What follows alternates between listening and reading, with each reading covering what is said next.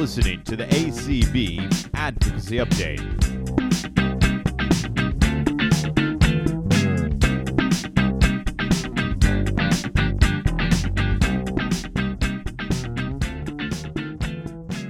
Hey, everybody, welcome back to another episode of ACB Advocacy Update.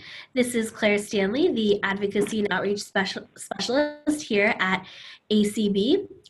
Um, surprise, this week we're going solo. It's just me. Clark is out of town, so I hope everybody is excited to listen to my lovely voice, my congested voice this week with the, the cold that all of us caught at the leadership conference this past week. So, um, but we are excited to have um, a couple guests on today. We'll have one guest and then another guest afterwards.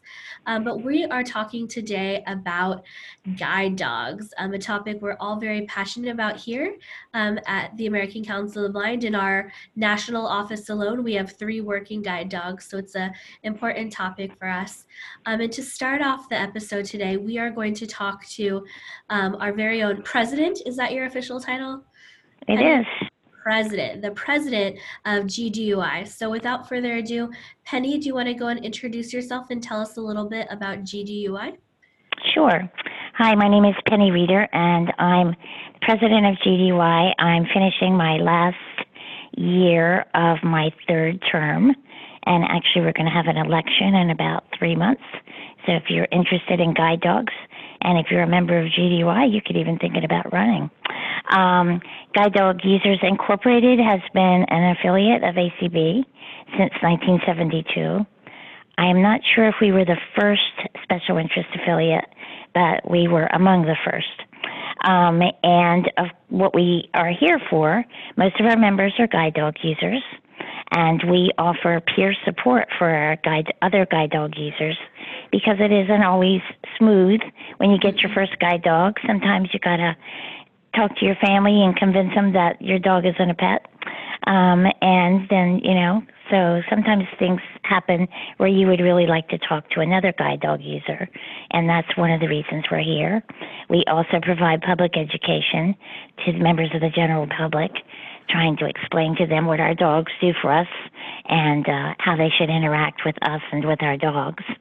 And we also provide advocacy. And we are advocating right now uh, with respect to this NPRM, the Notice of Proposed Rulemaking from the Department of Transportation. Um, it uh, used to be easy for us to fly with our dogs, or relatively speaking, but since um, the Department of Transportation decided to allow emotional support animals on board planes, our life has gotten considerably more complicated. So we are excited about uh, some of the ru- proposed rules especially um, the fact that emotional support animals will no longer be granted the same civil rights protections as our guide dogs are. Um, so that's a little bit about us. We have around 600 members. We have members in every part of the country. Uh, we even have a few members in Canada and at least one or two in England and one or two in Germany. Um, we have a great publication. It's called Paws for GDUI News You Can Use, and it comes out every month and it's free. So that's a little bit about us. That's awesome. Can we ask you? You are you don't have to answer this if you don't want to, but you're a, a guide dog user yourself. Can we find out what your dog's name and breed is? Of course, my dog's name is Willow, and Willow will turn 11 uh, just in a, in a couple weeks. She's a German Shepherd, and she's from the Seeing Eye. And she's my third guide dog. She's a, a very sweet girl. Aw. How long have you been working guide dogs? Uh, Willow is my third guide dog. I think I got my first guide dog in uh, around 2000. Nice. And um, so, uh, and my first two dogs were from the Fidelco Guide Dog Foundation. Uh-huh. And then uh, Willow is from the Seeing Eye. That's great. Well, thank you so much, Penny. We appreciate it. It's great to put a name and a voice to GDUI, um, and I hope that all of our listeners check out GDUI. I know I'm a proud member um, as a guide dog user. It's a great affiliate to get involved with. And I know GDUI has done a great job of publicizing this NPRM that we are, uh, ACB is uh, putting out comments ourselves as a national office, but we encourage all members of ACB or non members of ACB, um, anybody who has a stake in the game to put out comments because it's a really important topic. Yeah, we agree. We think it's really important. I was really uh, amazed when we were at the legislative seminar a couple weeks ago and the DOT was there and they told us that they had already received 10,000 comments on and it was it was usual to receive I think under a thousand at that point Yeah. in time. And, And you know still have a why? because most most of those commenters are, are I, I I don't know this for sure but my speculation is that many of those comments are coming from people with emotional support dogs. Mm-hmm. And we really need to make our case that we don't want to fly with dogs that are out of control. Um, and the only way to make our case is to comment. And I'm so grateful that ACB is making it easy for people to post comments because the website is not very easy to use. And our comments are on our website. If you can certainly use those as guidance when you post your own. And um, and it's important when you post comments if you're a guide dog user yourself to say that and to make the comments you post in your own words. But you can certainly use ours or ACB's for guidance. And our website is easy. It's www.guidedogusersinc.org. Um, or you could just write www.gdui.org. And right there on the front page are our comments. So we hope you'll take a look and um, use them as a reference when you write your own. That's perfect. Thank you, Penny. Well, it's been great to talk to you, and everybody, uh, stay, uh, keep, uh, keep uh, in your chair, and we will be right back with another guide dog user. It's great to hear from all kinds of guide dog users. But thank you, Penny, and again, everybody, check out GDUI. It's a great affiliate. It's been a hard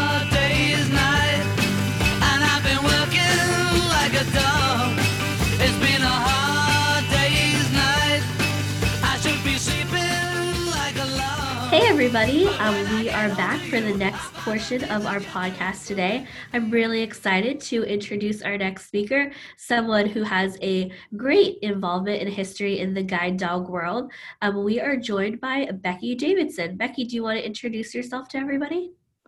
Well, hello, everybody. I'm Becky, and I'm uh, manager of consumer outreach and graduate support at Guiding Eyes for the Blind. And I've been a guide dog user since 1995. I'm on dog number four, uh, a yellow lab named Ballad. And uh, she actually came to mid year. That was her second major conference. I took her to the national convention two weeks after we graduated, and we both both survived. It was awesome. That's impressive. I actually brought my most recent dog to uh, the national convention, not quite two weeks, but something like two months after we we got together. So I definitely understand the feeling. Well, it was kind of helpful because the person who had been my class supervisor in that class in June was also there representing Guiding Eyes. So um, I had plenty of help had I needed it. Um, oh, that's perfect. yeah, it worked out fine. That's probably the only reason they let me do it. How long have you had your position through Guiding Eyes? Um, it'll be 21 years in June. Oh, that's great. Um, I, I don't know if most of our listeners know, but our executive director, Eric Bridges, um, has received all his dogs through Guiding Eyes. So we have a fun connection there as well. We have a great connection there. Great. Um, so, for our listeners, um, we wanted to talk, um, as we talked a little bit at the beginning, but talking about it again, we wanted to talk to Becky because this new Notice of Proposed Rulemaking, or NPRM, as I'll say for short, um, was brought up earlier this um, winter in the beginning of 2020 by the Department of Transportation to talk about service animals on airlines, something that those of us who are guide dog users, or even just those of us in the blind community are well familiar with because um, we've all seen the headlines on newspapers about the peacock on planes as an emotional support animal and all kinds of funny things that make us laugh. But for those of us who use guide dogs or service animals, we know that it does present a lot of questions and obstacles and headaches. So, Department of Transportation has put out this NPRM to propose some new regulations to uh, potentially alter what the regulations are right now. Some might be good, some might be bad, all kinds of opinions out there. So, with Becky and her great experience, um, both as her rep for Guiding Eyes and as just a guide dog user herself, we thought that Becky would be a great person to talk to. Um, so, are you up for some questions, Becky? I sure am. Awesome. Um, so, one of the new things that's been proposed under the um, the notice to proposed rulemaking is that uh, the definition of what a service animal is would be altered a little bit. So I'm sure most of our listeners know that under the Americans with Disabilities Act, a service animal, there, there's service animals are one thing. Um, it's uh, animal performed to perform specific tasks for a person with disability. So DOJ um, promulgated these regulations. Well, contrasting under the Air Carriers Access Act, they haven't adopted the same regulations. So they have three categories currently. They have service animals, psychiatric support animals and emotional support animals. So it's a little overwhelming, has made a lot of us scratch our heads. So, one of the new rules that's been potentially um, proposed under this NPRM is that we would better align the definition of service animal with the Department of, Reg- uh, Department of Justice regulations under the ADA. Um, so, can you talk a little bit about that, Becky? What are your thoughts? Do you think it's a good idea, a bad idea, neutral? Can you just kind of flesh out that topic a little bit? Well, sure. I think this is something that many of us have been hoping for uh, for quite a while. Um, among other things, I've been involved with um, Assistance Dogs International and what was once the Coalition of Assistance Dog Organizations in making these definitions uh, originally clear um, when the ADA re redid the definition several years ago. Uh-huh. Um, and our concern was validated by what we saw happening on the airlines, especially over the last maybe five or six years. Um, and I think it's really important that that it be clear what a service dog is or is not. And yes. so I think it's a really, uh, I think it's a very, um, very good idea um, to make that clear. I think that justification probably had to do with you know flying being stressful so trying to make it easier for people flying to get the support they need. So okay we'll allow emotional support animals and i don't know that anybody foresaw what actually ended up happening. Yeah um, most definitely.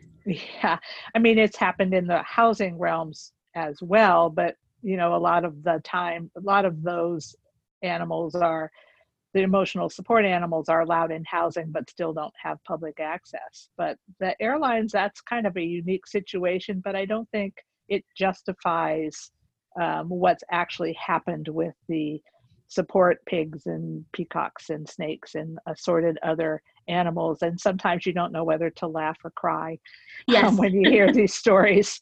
Um, so, you know, yes, I think this is an important step, and and uh, I I've seen in many of the comments that have been submitted that that most people generally agree that this is an important step.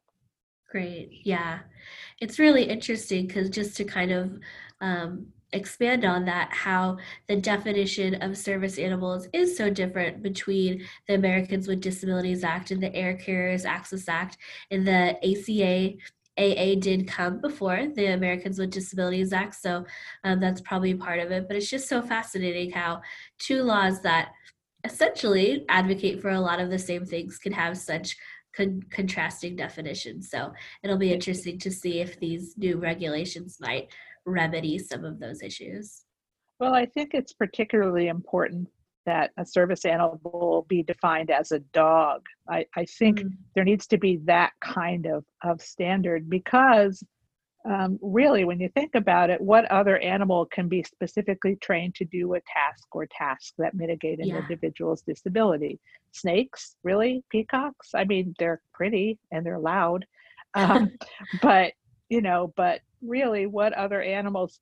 The, the exception, and it's listed in the ADA definition. I think it's in this one too, is currently working miniature horses, which um, that presents its own kind of set of issues, but we do need to at least acknowledge that those exist as service animals, Yes. um, whether we particularly approve of it or not.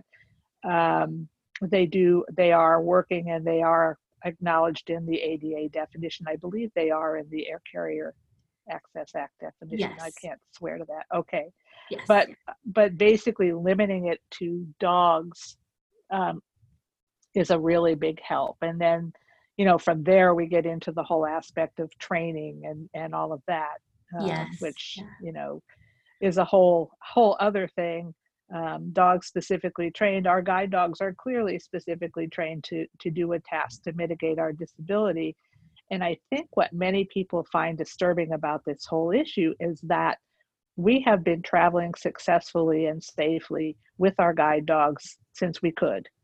Um, and, you know, we are ultimately the ones that are being asked to pay a price for what other people have chosen to do with their ill trained and ill behaved um, dogs, claiming them to be emotional support animals. And I think that on an emotional level is disturbing to most of us. I think that's so well put that we are paying the price for the actions of so many other people, and it's frustrating because, like you said, our dogs are so well trained, and um, they they never caused any problems before, and suddenly we're impacted negatively. So it's pretty frustrating. Yeah. So another part of the proposed regulations that are coming out under this NPRM um, talks about documentation, the dreaded word documentation, and what persons who have guide dogs or service animals, um, depending on what definition uh, wins out, um, documentation that we would have to provide. And there's a couple different documentation um, suggestions under these NPR under the NPRM. But the first one talks about a form that we would be required um, to have from our veterinarian that talks about the health of our dog as well as the behavior of our dog. And it would require us, and I say us because I am a guide dog user myself, so I can put myself in there, that would require us to. Um, go to a veterinarian beforehand. So before we even um, know we want to take a flight, that we'd have to go ahead of time, obviously pay a fee because vets aren't free, um, get this form, and then have it to present to the airlines. Can you talk a little bit about that and um, what your perspective is and what you're hearing from the blind community? Well, I think it's disturbing. Um, I think it's an undue hardship for people traveling with legit- legitimately trained service animals, service dogs. I'm gonna I'm gonna quit with the animals because we're talking dogs here. Yeah, So if people no, don't for sure. mind, um, Nope, one go for it. syllable instead of three. I mean, yeah. um, I I really think it's an undue burden for those of us who travel with service dogs on a regular basis, um, who um, can clearly be observed as traveling with a service dog and who are responsible enough to keep our dogs under control and to keep them well cared for and well well groomed and all of those things. Um, the ADA doesn't does not suggest requiring these types of things. So, you know, bringing the definition in to line with the ADA should kind of strengthen our concern about uh, about these documents. But the other thing to think about is, you know, documents can be faked really easily, and Yeah. really, what difference is it going to make if somebody wants to come up and show a, a document? Even the the, uh, the proposed, I believe there's a proposed federal form. Yes. You know, if people are getting DOT form. equipment online, they're going to get this kind of thing online, and it doesn't necessarily. There's not any reason to think that it's necessarily going to prove anything.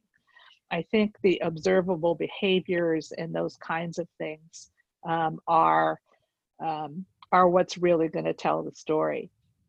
Exactly. It goes back, like you said, to the definition of a service dog under the ADA. And under the ADA regulations, you're allowed to ask, is that a service animal and what tasks does it perform? And if we align that definition again, like you said, our dog is going to model look, it's performing a task, it's well behaved, and it's clearly doing something for its handler.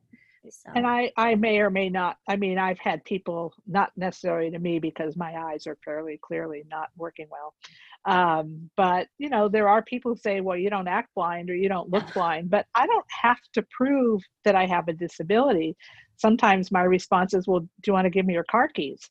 Um, they usually don't. They usually don't. So, um, you know, so you know, you hear all kinds of things, but but really, um, I think the behavior issue is, is an important one. Now, there are a, a number of people who are willing to, and I actually put myself in this category.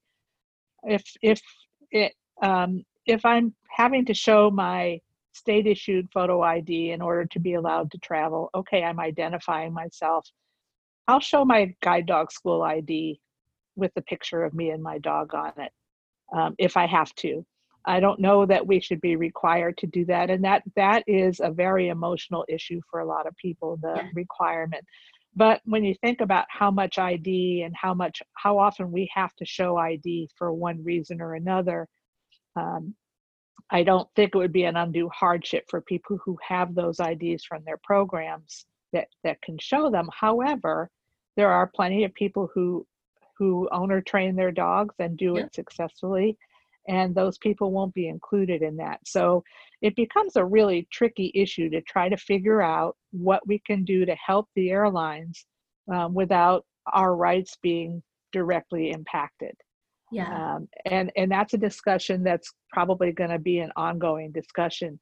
But I don't think that these types of forms, even uh, signing an attestation saying that yeah my dog's well behaved and you know will be will be well behaved on the plane. Even even signing that is probably not really going to help much because if you're trying to get your dog on and they're asking you to sign you're going to sign it. Yeah of course. So you know so even those kinds of things. Um, but i also do realize that the airlines are in a tough spot because of what's been happening. The safety of crews and other passengers has has been compromised including our own yeah. um, as guide dog handlers and our dogs get can be distracted by these these dogs and you know whether it's a person who just wants to get their pet from point a to point b um, free um, you know or or whatever um, they're they're continuing to do that. Um, it's unfortunate that it has become easy for them to to try to get away with that um, and that's one of the reasons why I think eliminating emotional support dogs from the definition of, of a service dog is um, can be really helpful because that's going to require a whole different set of, of documentation.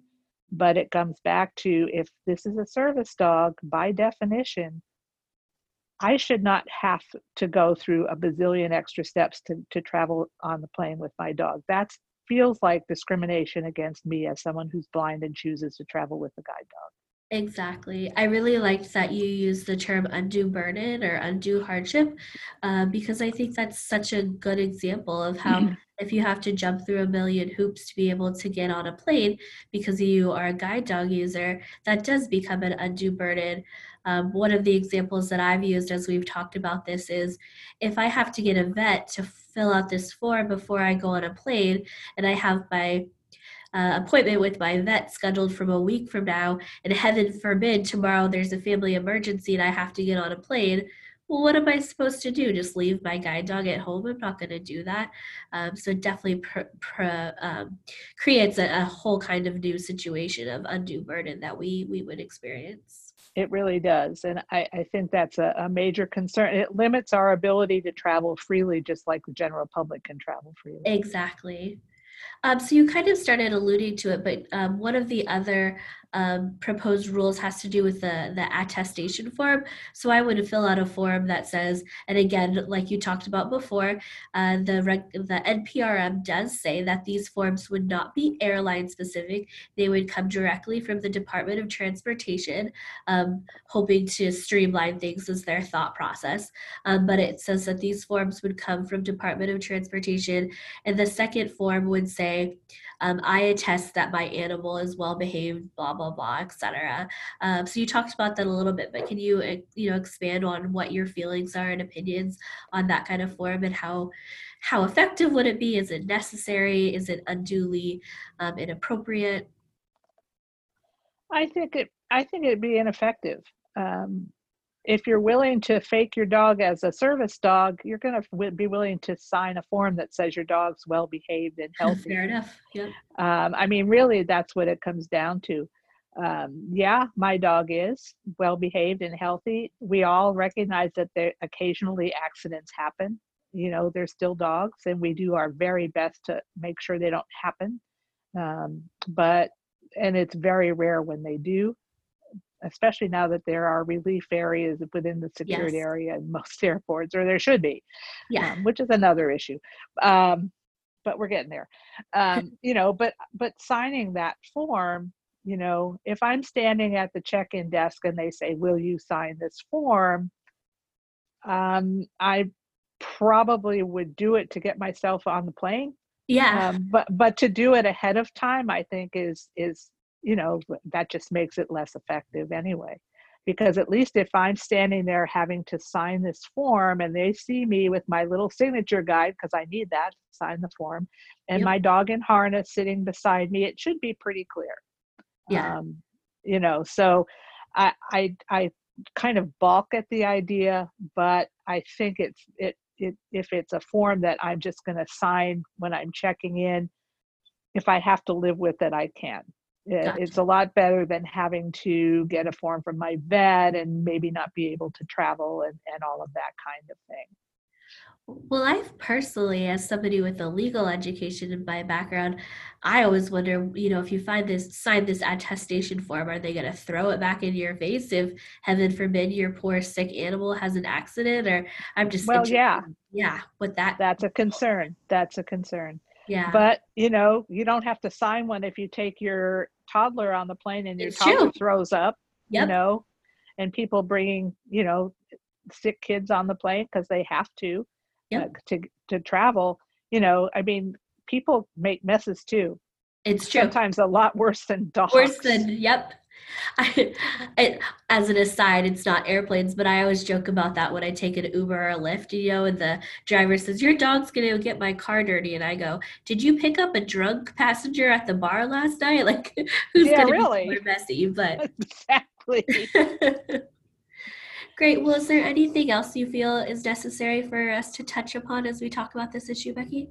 about the forms The Um, the definition, just any of these issues that fall under the NPRM.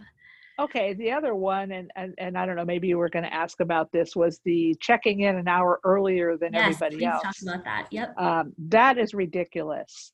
Um, I mean, you're asking somebody to go to the airport, find the person that you're supposed to check in with, who may or may not be around. Um, I, I think that's diff- It's going to be difficult for the airlines. It's difficult for us. I think it's another undue burden, Yes. and it doesn't. It doesn't accomplish anything yes. um, that person with the emotional support animal if they're told they have to do that or who's who's saying their dog's a service animal um, but it isn't if that person has to do that they're going to go do it too and Yeah. it's not going to change anything I, I think you know i think if you're looking at how you can deal with these kinds of things you have to look at things that could be effective and and you know people are people who are determined are going to be determined one way or another. And i i think that it really creates an undue burden both for the for us as travelers especially for us as travelers but also probably for the airlines and the personnel that have to be available and some of these big airports i mean you could have to go to terminal 3 or 4 at o'hare and have to go back way back to the other end of the airport to actually get on your plane Yeah. Um, and, and then you're asking for assistance from the airport because, you know, that's a huge airport. I personally, even with Ira, wouldn't attempt a huge distance like that by myself. Um, you know, so I think I think it's kind of a i feel it's kind of a ridiculous requirement. I don't think it will affect anything directly.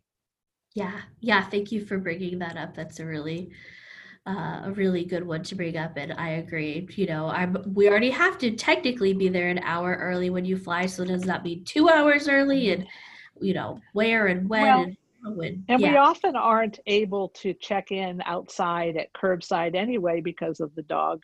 Yep. And I actually, when I came to DC for mid-year, I tried to check in to my flight on my, you know, online, and they said you have a pet, so you have to check in in person. And I rarely have an assigned seat, so um, usually because I'm flying on those little tin cans. But um, you know, but you know, they're already kind of setting us aside. Um, in you know as far as traveling with a service dog they're already kind of setting us apart um, to that extent at least at some airports they know me here in charlotte so i pretty much just go right through but um, and i'm also i also paid for tsa pre-check which is you know if you can afford it that's a really good idea yeah, um, you know so i mean there are some things that you can do to, to help you get through um, but adding that additional step just really doesn't make any sense at all yeah. I agree. Great. Well, thank you so much, Becky. This has been really helpful, and it's great to hear somebody both with a professional and personal background as a guide dog user. So we really appreciate all your thoughts. well thanks and i really appreciate acb's efforts and gdui's efforts on this on behalf of of all of us um, i know nfb just uh, released their comments as well and they're pretty much similar to what we've been talking about so you know there's discussion out there but i would strongly urge anybody who feels even slightly strongly about this this issue to go in and write your comments. There's help available from acb if you have trouble submitting them. Um, there's all kinds of, of information out there about how you can phrase your comments and what you need to have and not have. Um, and it sounds a little bit daunting but it really isn't. You just write write your heartfelt thoughts and send them in You just said exactly what I was going to say, so thank you. We here at ACB in the national office would love to help you. Um, if you don't know how to say it or what to say, Clark and I will help you. If you need help submitting them, do not let that be a hindrance to submitting them. We can submit them for you. You can send them to advocacy at acb.org. It's too important, so please get your comments out.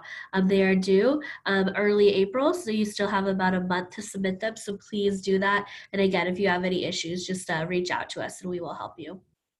Um, and as always, thanks for listening to ACB Advocacy Update. If you have any other advocacy needs, please reach out to us at advocacy at acb.org. And we look forward to having you in our next episode. Thanks, everybody.